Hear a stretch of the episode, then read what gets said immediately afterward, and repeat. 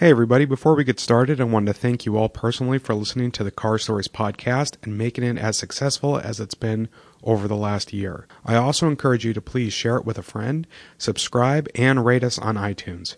Now, let's start the show.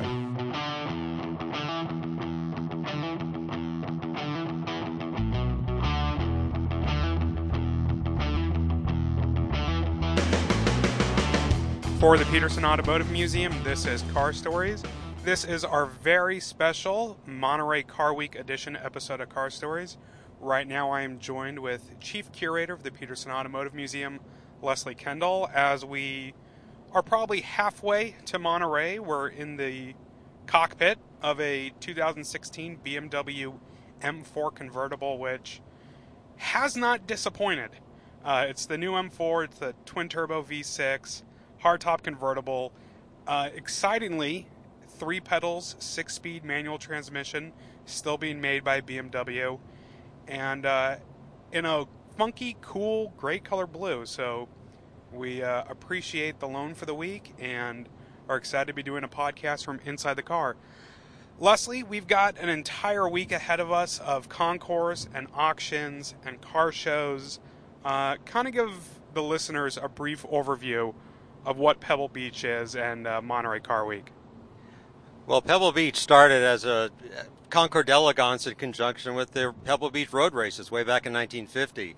And it grew and grew and grew, and now it's a whole week of events that actually starts in the Northwest with a tour that people take off from uh, the uh, Washington area and come on down. They do a driving tour to get here. Starts off with, uh, most people start off with uh, the Jet Center party on uh, Wednesday night, on uh, Thursday, there's the Tour d'Elegance, and we've got our 1939 Bugatti, the uh, ex Varan car that we're going to take in the Tour d'Elegance, the same car we're going to have on the lawn on Sunday. We're also having a couple of cars at uh, a car at, at the Quail, our 1967 Ford GT40 Mark III, one of only seven road-going GT40s ever made. Uh, we've got a very jam-packed week of Jet Center, the Quail, Pebble, Concorso Italiano. Uh, you've been coming up here for over 30 years, almost 30 years. Uh, what is your sort of single most favorite event or day of the week you look forward to the most? I've been coming. This is my 31st year, believe it or not. But the event I look forward to most is the main event, Pebble Beach. There's always something surprising that never disappoints. No matter how many times you come here, you never get tired of seeing what's new. You never get tired of seeing what people find and restore and bring back to life, and and present. It's it's really exciting. And in the last three decades, what's one year that's just stood out as a shocker, as an upset, uh, but maybe one of your favorite cars, just something that's blown you away while uh, you've been up here at Pebble?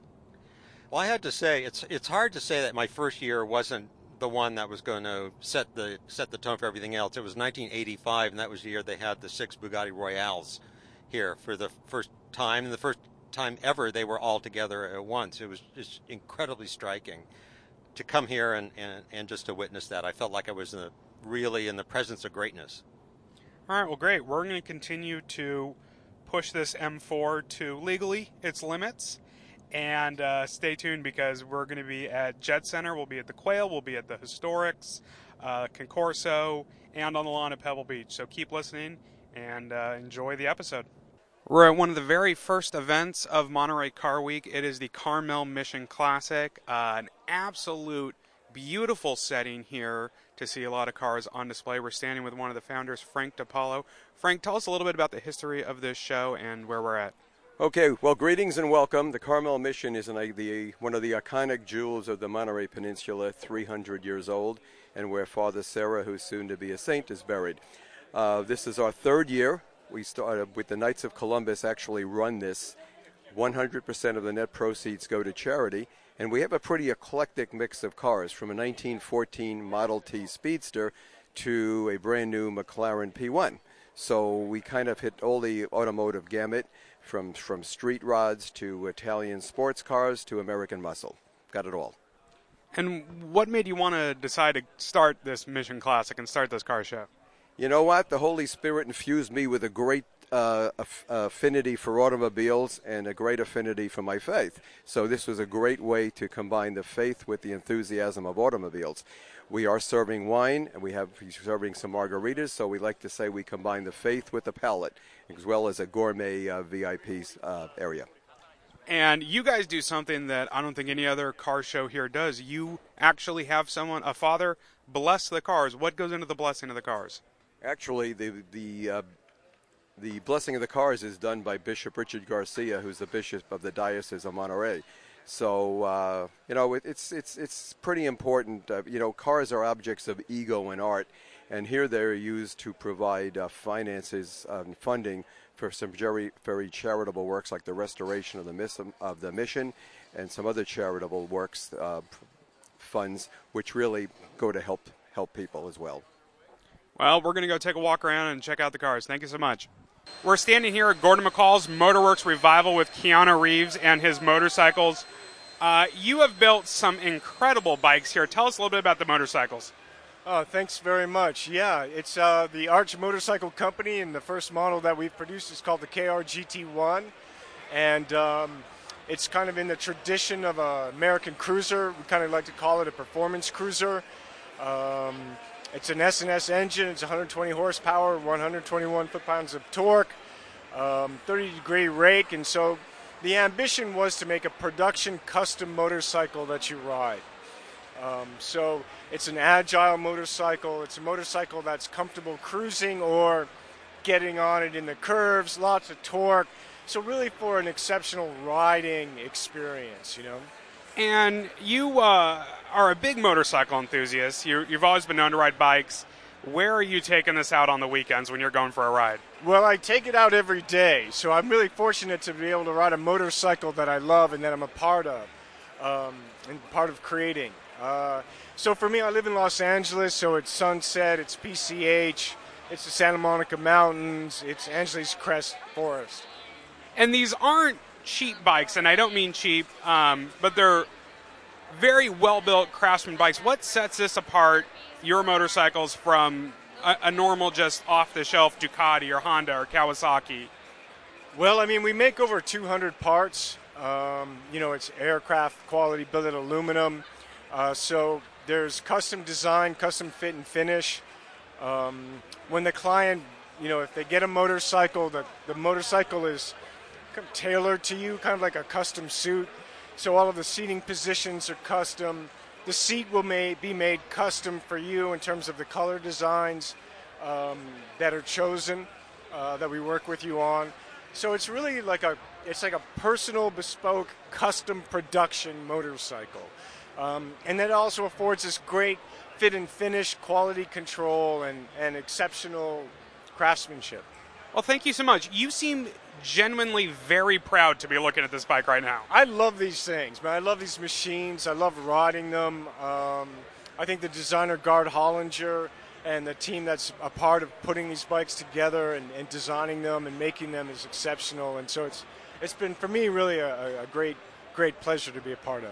Well, thank you. Great speaking with you. Thank you. We're standing here with John Kraman from Mecum Auto Auctions, a man I watch on television. John, tell me about what Mecum has to offer at Monterey this year this is a definite hybrid. This is unlike any other event that Mecum does. You know, we have built our reputation, our foundation on muscle cars, Corvettes, hot rods, 50s cars, customs. But when it comes to the high end European exotics, that's really we haven't been known for that but you know what man? Everything changes in monterey especially this year. The most eclectic the most valuable the most exotic docket we've ever had and we're hoping it's going to rock. Is it hard for someone like Mecum or, or someone who's not known for the high end exotics to get into that market? I think it is. I think. Let me tell you where I think it began for Mecum. The turning point. It's about three years ago. We brought in about 60 high-end Porsches, and it was just the time where everybody were beginning to feel maybe these cars were going to start to move, and we had the timing perfectly. We really set the stage for what's now very well known as a hot vintage Porsche market. 700 cars for Mecum at Monterey over a hundred Porsches. We kind of invented that market, and we're really pushing it. Now, let me ask you this: You go on tour with Mecum, you do all the stops. At what point in your career do you go, I am out of cars to talk about. I am out of knowledge. There's only so many cars I know. I just want to go take a break. All right, time for a little secret. Time to kind of let you in a secret. The fact that the cars are on the auction block for such a low period of time, averaging about two minutes per car, car has to be ID'd. A little bit of history of the car, the nuts and bolts of the car, cover some of the bidding actions. All that has to occur within two minutes. So the good news is, I really don't have to have a lot of off the cuff knowledge about each individual car. Seem to make it work.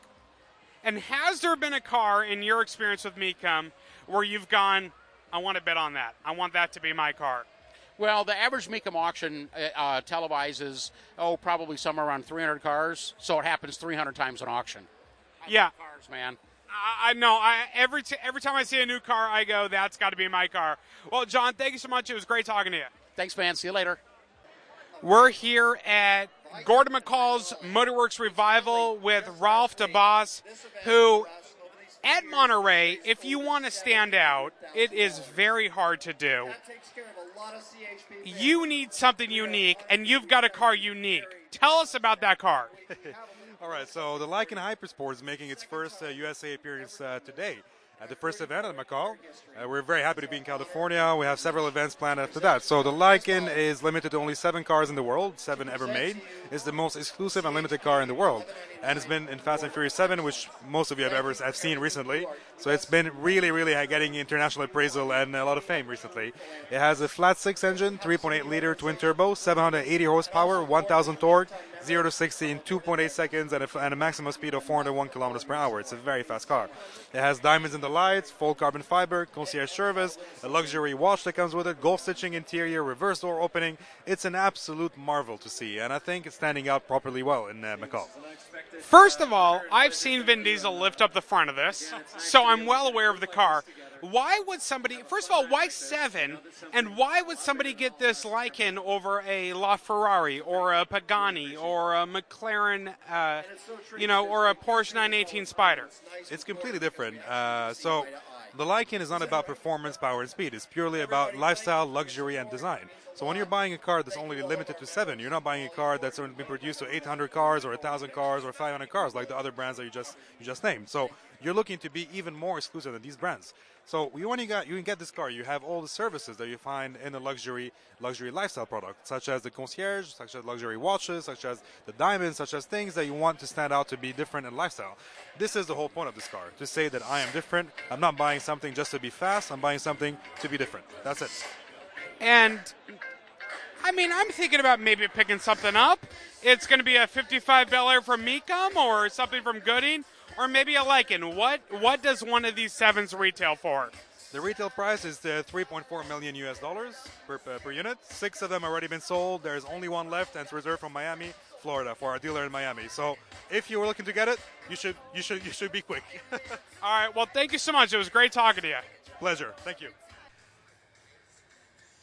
We are standing here at probably one of the funnest events in the entire Monterey Peninsula. It is the Concours des Lemons. And what I find so neat about this is it's a complete counterpoint to the lawn of Pebble Beach and the quail. Yet you're still going to find some cars that are even more unique and even uh, might be more rare than the cars on the lawn at Pebble Beach. We're standing with owner Mike Harrell, who's got a pretty neat is it a three wheeler on uh, the trailer here? Tell us about it. This is a 1981 HMV Freeway. It was made by High Mileage Vehicles of uh, Minnesota. They made about 700 of them between 1979 and 1982. Uh, this one has the 12 horsepower Tecumseh engine in it. They also offered a 16 horse Tecumseh if you wanted a little more power. Uh, it's one of my regular rotation vehicles for daily driving around town. I, I do take it on the freeway. It'll do 60 on level ground. I had hoped to drive it down here from Seattle for the show, but the drive belt broke, and I lost about a day scrounging up a spare. So I ended up towing it here behind my 68 Saab. Yeah, tell us more about this Saab, because the Saab itself can be a competitor at uh, Lemons, or are you also competi- uh, competing with it? Well, when I showed up, they said, "Oh well, just pull them both in, leave the freeway on the trailer, and we'll show it as is." Uh, the Saab is also my tow vehicle for my Lemons race car. I race a two-stroke Saab 96, so same body but with the um, three-cylinder two-stroke engine. This one has the German Ford V4. So it's just another daily driver. Now, a big part of the judging process is the briberies. So, what uh, what are you going to be bribing the judges with to hopefully win today? I had a little trouble thinking up a good bribe. I wanted something that was uh, uh, evocative of the appearance of the freeway and yet was something that I already had laying around the house. So I managed to find a, uh, a copy of the um, comic book version of Yellow Submarine. All right. Well, Mike, thank you so much. It was great talking to you. Thank you. We're standing here with Wild Bill Hill, who has a Nash Metropolitan that is dual purpose, and it seems pretty practical. Tell us about the back of your car here. Oh yeah, we have a little 15-foot flamethrower on the back. Uh, we usually cook hot dogs at the shows for the kids and stuff. It seems perfectly safe. Uh, what could go wrong? Well, considering my eyebrows almost fell off when I walked by, uh, I can't imagine anything going wrong. What gave you the idea to make a hot dog cooker out of your Nash? Yeah, that's a really good question. I was doing uh, flame. I have another vehicle that shoots flames, and I was doing it with the exhaust. And you got to rev the motor, and it uh, makes so much noise it kind of annoyed everybody. And it was also washing down my cylinders with gasoline because you pump a lot of raw gas and then ignite it. So I did this system that the engine doesn't even have to be running. And uh, we, we, do have a motto: it's safety third. Um, you do have to watch the wind. Um, there was a, a, couple of incidents where I lost my uh, beard and my eyebrow one day, but I didn't get burned. I didn't get burned. It, it, it looked pretty bad though. All right, and now is it just hot dogs, or are you to up? Are you to do some kielbasa's later? Maybe uh, a fillet? Yeah, I'm thinking of a sausage. I would like to find a small bird, like a, a, a small chicken or something back there. Get a roasted chicken and put on one of those squabs. How would that work? Uh, that sounds good. Well, enjoy your day, and I look forward to lunch. Oh yeah, this is the best show here. You know that the concourse, the elegance is a little too hoity-toity for me, and I'm not going to pay eight dollars for a bottled water. This this show, the concourse de Le Mans, is the one. All right. Well, great talking to you. I have seen Ferraris and Lamborghinis and Porsches and Bentleys and Bugattis and McLarens sitting at lights on the street in traffic up here at Pebble Beach. But when I saw Roberts, I think I can call it a car. I was officially blown away. I have now seen it all. Please tell us about what you brought to the Concours de Lemons. I brought my Radio Flyer wagon, just a little wagon. Just drove in and brought it into the show. This is the second year. And that gives it away. You drove your Radio Flyer wagon. And for anyone who can't see it, we're going to post photos on carstories.com. It is 20 feet long, a good eight feet high. What engine do you have powering this? Oh, it's just a stock Chevy 350. And did you build this from the ground up? Yes, from the ground up. Now, I can't be the first person to ask you this question. Why? To make people smile, and it works. It really does because I got out of my car and I got to tell you, it was early this morning. I drove 30 minutes to be here. I was a little groggy. I haven't eaten yet. The second I look up, I see your car. The first thing I did was smile and let out a big laugh. So, thank you for being crazy enough to build something like your radio flyer. Oh, it's been fantastic. Great talking to you. Uh, thank you. We're sitting here at the Rolex Monterey Historics reunion with BMW President and uh, CEO North America Ludwig Willisch, who you are doing some racing today. Tell us about what you're racing. I am indeed. I raced the winning car of the 1975 12 Hours of Sebring. Exactly that car won there, and I have the honor and the fun to drive it uh, uh, uh, this weekend. Actually, I've done it a couple times before, but uh, it really is a great car and uh, great fun. And what is going through your head when you're out there on the track, knowing not only is this an incredible race car, um, but it is a piece of history and it is a piece of your company's history. Uh, does that ever worry you at all when you're going down the straightaways? not so much on the straightaways, but as soon as I get to the first corner, it does worry me because there are some guys that uh, don't pay the right respect and they get very close to me, so I need to back off. And uh, um, but I'll I'll still have a lot of fun. But you're absolutely right. I'm uh, driving a piece of hi- car history and um, car of B- uh, part of BMW history, uh, so I, I really want to take it easy on the car, which I do. And you guys were nice enough to send me up here in a BMW M4 convertible uh, with a six-speed manual, and that I don't know if you can have a more fun way to get up to Monterey from Los Angeles. When you're driving these vintage cars, do you is there any sort of inspiration or is there any sort of epiphany you have that you want to put into the new cars that BMW is producing today? Well, BMW means the ultimate driving machine, so every car that of course has changed over time, need to make fun driving. And that's our motto from 40 years ago when we started, when we won the 12 Hours of Sebring and BMW North America became a reality to this very day, and we carry this to the future. Well, I got to tell you, I don't think there could have been a way to possibly have any more fun driving up here. Uh, so good luck out there on the track. Thank you for the car, and uh, I look forward to seeing you race this historic uh, BMW. So watch me at 3 o'clock. Okay, I'll see you there. We are standing here at the GT350 Ford Performance Tent with Henry Ford III. Henry, growing up as a kid in the Ford family, did you ever think you would see Ford have this performance racing enthusiast renaissance that they're having this year? Well, I guess I had sort of already always hoped we would, um, but you know, I think to a lot of us, it's not it's not too out of the ordinary because racing has always been a part of our DNA as a company. And in fact, Henry Ford won a, a, pretty monumental race back in 1901 against Alexander Winton. And the notoriety that he got from winning that race really catapulted him uh, to the top of the auto industry and helped, really kind of helped him uh, with founding the Ford Motor Company. And ever since then, I think performance has really been a part of our DNA. But to your point, we're definitely in the middle, I think, of a renaissance. And we've got a, a great stable of vehicles from ST and RS all the way up through Shelby GT350 and GT and Raptor, and uh, so it's pretty exciting. It's pretty exciting.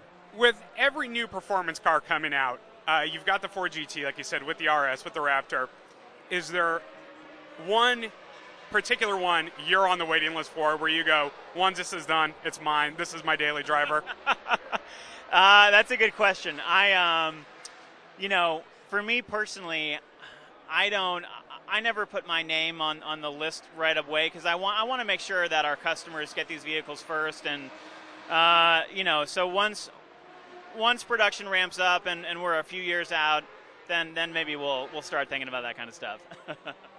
and coming up, you guys are going back to Le Mans. It, it's such an incredible story of your grandfather and the battle of Ferrari at Le Mans and what he went through and the stress and the uh, really the uncertainty of Ford's future if they didn't win. Is there a little bit of that coursing through your veins when you get ready to see the Fords go back to Le Mans? Well, you know, we are really excited about about going back to Le Mans, and uh, and it was a big deal uh, 50 years ago, and it'll be a big deal, I think, again next year. Um, but with the new GT, I think the advances that we've made in terms of aerodynamics and lightweight construction with carbon fiber and our EcoBoost powertrain, um, you know, we are we're just honored to be back there, and and uh, it'll be a great experience. It's a great it's a great part of our company's history and tradition. Um, you know, this sort of really really interesting David versus Goliath story of competition and Ford versus Ferrari, and I think it's a story that a lot of people can relate to, both both uh, auto enthusiasts and non-auto enthusiasts, and so we're we're excited to kind of uh, write the next chapter of the story, and and uh, it'll be a lot of fun for sure. That's great to hear. And being here at the historic races and all these vintage race cars, is there a part of you that wishes you were behind the wheel doing some racing today? absolutely, absolutely. I uh, when I was a little kid, I used to tell my dad that I was going to be a race car driver when I grew up, and he said, "No, you're not."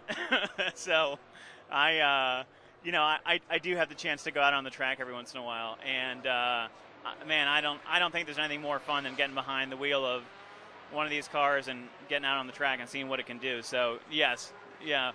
Well, uh, Henry, it was so great talking to you. Thank you so much for your time. You bet, absolutely, anytime. Standing here in Mazda's paddock at Mazda Raceway Laguna Seca with Jeremy Barnes. Jeremy, what is it like being at Laguna Seca and working for Mazda? I mean, this is got to just feel like home for you, right? Well, first off, it's actually Mazda Raceway Laguna Seca, of course, because Laguna Seca is a lovely county park in which you will find the amazing Mazda Raceway, of course. Sorry about that. I'm a bit of a logo police around our office these days. Um, it's a pleasure. It's a, I'm, we're incredibly proud to be here. Uh, we have been a part of the community, a part of the Monterey Peninsula, a part of Mazda Raceway for going on 14 years now. Uh, I lie, 15 years now, 16 years now, actually, I think is the number. So to be able to be here with these incredible Mazda race cars, to represent Mazda North America at Mazda Raceway, at the Rolex Monterey Motorsports Reunion, it's about as good as it gets. And you just drove, you got out of the RX-7 uh, IMSA car. Tell us what that experience was like out there on the track. Uh, uh, in a word, hot. Um, it's spectacular. Um, the car is a, uh, as you say, it's a 1991 IMSA GTO car. It's powered by a four-rotor 13J rotary engine. Makes about 610 horsepower. Um, weighs about 2,100 pounds. Uh, 600 horsepower sounds like a bunch. It's actually one of the slowest cars in a straight line in the race group, as it was, quite frankly, back in 1991 when it won both the drivers and manufacturers championships uh, for Mazda with Pete Halsmer driving it.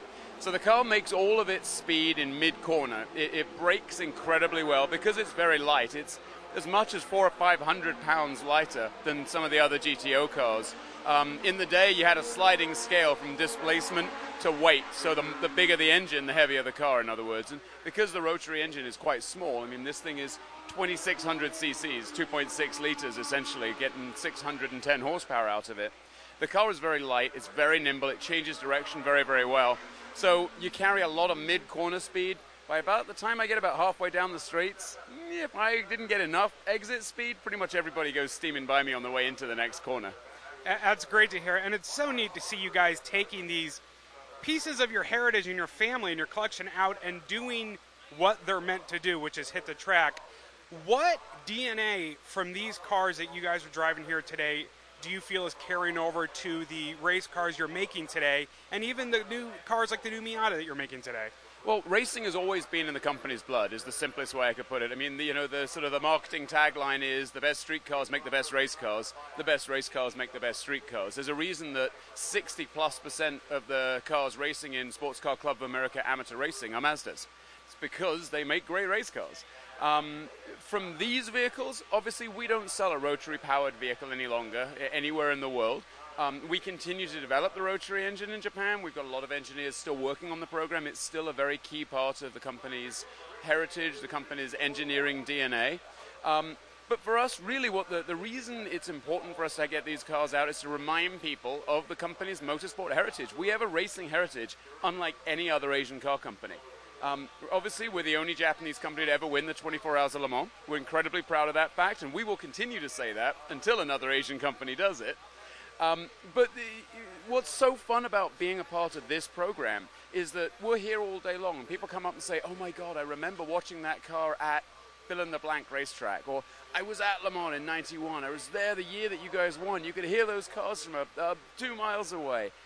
That's the magic of this event. It's the magic of being a part of these cars. And for the young Jeremy Barnes that's sitting at home watching the new Mazdas race, who in 20, 30 years might be racing the vintage classes or here himself, what advice do you have for him? Um, seat time. Don't stop driving. You got to get seat time. I'm very lucky in as much as I've been racing. Oh my goodness! I got my license in '88 I was crewing for a friend on a Honda CRX showroom stock car many moons ago, and after a couple of years of crewing for him, he offered me his car for a driver's school. I went through school, got my license, and I started racing. Uh, I I raced my street car initially. Um, you know, I didn't have the money to stay in a motel, slept in a tent. I would I was a corner worker, so I'd go to the national races where drivers had tire contracts. I'd take the tires they were throwing away. Probably raced for a couple of years before I even bought a tire. Um, I had the bug so badly. So the one thing I would say is race, race, race, and also race a Mazda. We've got this amazing ladder program, this this development program that we developed to bring young drivers up. You can start in a go kart. You can end up in our Tudor prototype. Tristan Nunez, who races for us right now, did exactly that. every step of the ladder. He has been on a Mazda contract, a scholarship to help him move.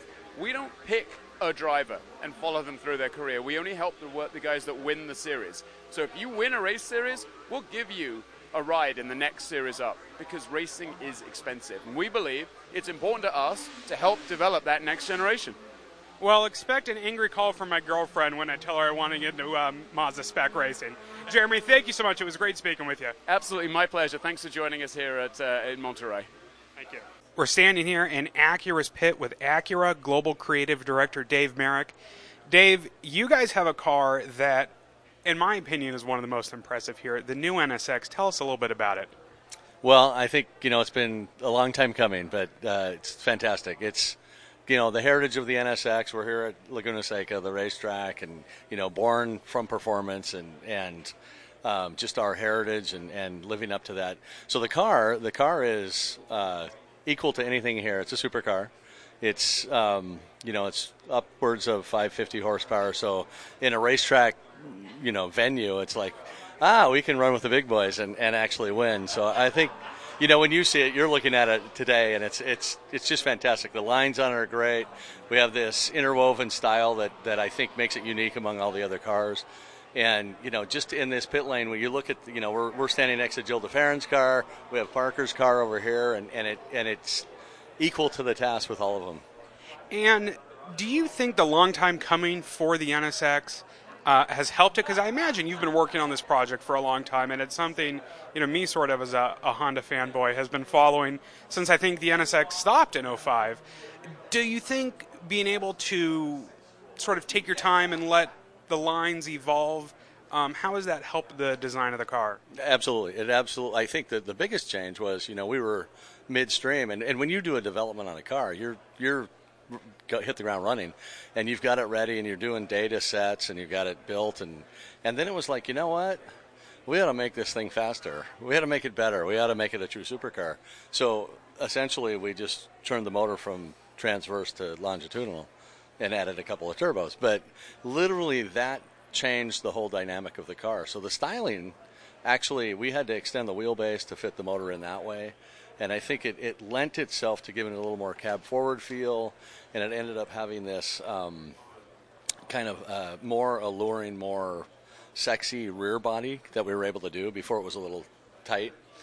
And I think that that, you know, what, what the, the long time and the, the nuance of uh, just maturing the, the styling that it, it, it, definitely helps. Nobody wanted to delay it's like you know what? But everybody wanted to do it right.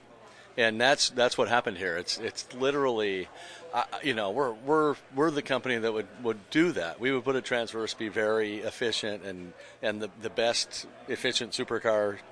And we didn't. We said you know what? We're going to make this we're just going to change the motor make it cool. And we're here at the track but it is a street car that you have on display Will we be seeing this NSX racing sometime in the future? Well, when I buy mine, I'm going to race it. So I, I guess that's yes. But no, I, I think that there's always uh, looking at you know the Pirelli series or whatever it is. You know what what do you what do you race in that? But I think at this point, you know, we're just happy to have the car the way it is and get it out there on the street so everybody can enjoy it and buy it. So. And when can people expect to see it out on the street? You can ask her. No, um, you know, first of the year. All right. Well, Dave, always great talking to you. Yeah, no, it's awesome. You too. And hang in there with your elbow, dude. Thank you. Yeah. Well, the day has finally come. We are here on the lawn at the Pebble Beach Concours d'Elegance. It is the Super Bowl mixed with the Oscars, mixed with just about any other high award you can get. We are standing here with Jay Leno, who. How many years have you been coming up here, Jay? I've been coming here since the um, early 80s, I guess. So it's, it's, I've seen it change. It's gotten bigger and bigger every year. It's pretty crazy. And how, how, uh, what keeps you making you come back? What what's the excitement that gets you coming up here at six? Cars, maybe. Uh, maybe it's the cars. It's something. Huh? Uh, I mean, you get to see cars here that you only see in magazines. You know, the fascinating thing is you'll see an article in one of the European magazines about some rare car, and then you come here a couple months later, and boom, there it is. I mean, I've just walked in and said, "Oh, I remember reading about that just a couple of months ago." Plus, I always see a car I've never heard of here. And I kind of pride myself in sort of knowing a lot about these things. What, what, I've never even heard of that. What car is that? They call it a Porsche, Jay.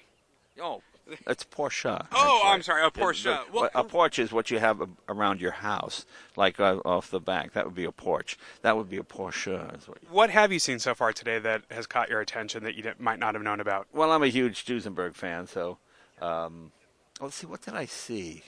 Yeah, I saw a car called. Uh, I saw an Auburn out at the track that had a uh, a very rare aircraft engine in it, 1916, World War One, and that really uh, amazed me. I think it was the Auburn Savant or something like that. Well, Jay, so much. Uh, thank you so much for talking to us. It was great speaking with you. Thanks you guys.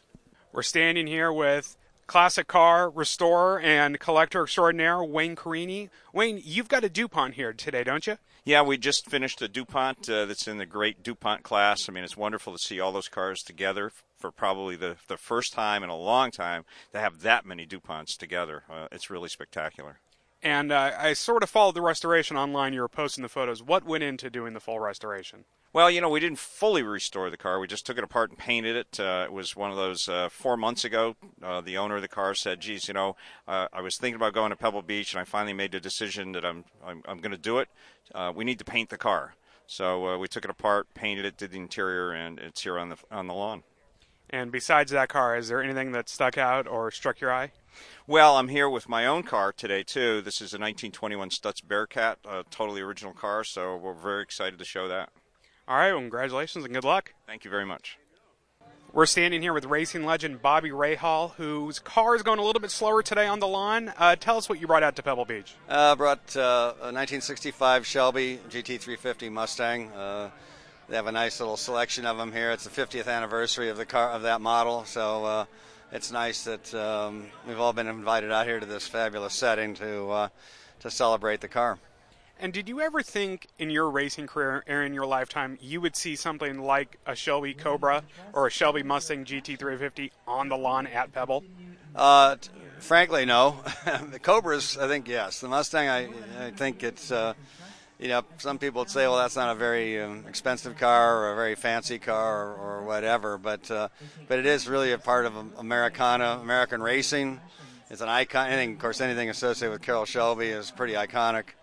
And uh, and it was a very special car too, uh, compared to the, successor successor models. So um, you know, it's nice to show people and talk to people about the car. So now that you brought your GT350 out and uh, you're here on the lawn of Pebble, has the bug sort of bot, bitten you? Do you want to come back next year? Do you want to keep doing this, or you want to stick to racing?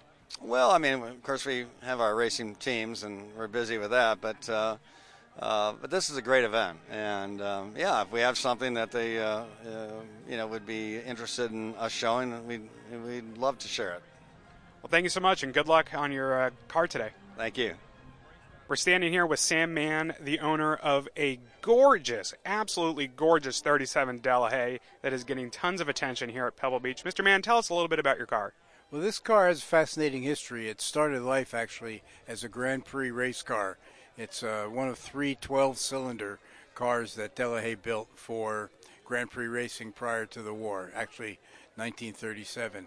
In 37 and 38, it had about a dozen wins, its most notable being the Prix de Million, the Million Franc Prize, uh, which was driven uh, by Rene Dreyfus, and uh, two or three other spectacular events. Also, right after, uh, in the late 30s, um, that he won. Any rate, uh, in 30, early 39, the car was hidden away with war uh, it being imminent on the continent. The car was hidden away, and uh, in 1946 was sold to a gentleman who requested a roadster body be built on it. And uh, to, to, that end, he took it to Franay, Marius Franay, the Parisian coach builder, and built this roadster body. So uh, it's it's a sheep in it's a wolf in sheep's clothing, to be sure. Uh, it sure is. And tell us a little bit about how you came across it and the restoration that's gone into it. Well, we bought it about 17, 18 years ago from Blackhawk, Don Williams. And the, ra- the race car chassis, which had been separated from the body some years before, we found a year later in, in Europe. So we put them together this year, finally. And um, uh, for a while, I raced it when it was only in race car trim. I got to need to explain that briefly. it was the car was purchased and separated, so the uh, the owner actually reconstructed the race car body, put it on the race car chassis, and took this and stored this body away, and so uh, we reunited them. And you're no stranger to the lawn here at Pebble Beach. It looks like you're you're about to be judged here pretty soon. What goes through your mind when you're showing a car and the judges are looking at, at your restoration? Terror. really? And what do you think your chances are today? Because I, I got to tell you, this car is getting some of the most positive feedback I've seen all day. Well, it's flamboyant, and people kind of like the novelty of these lines. Uh, there are some amazing cars here.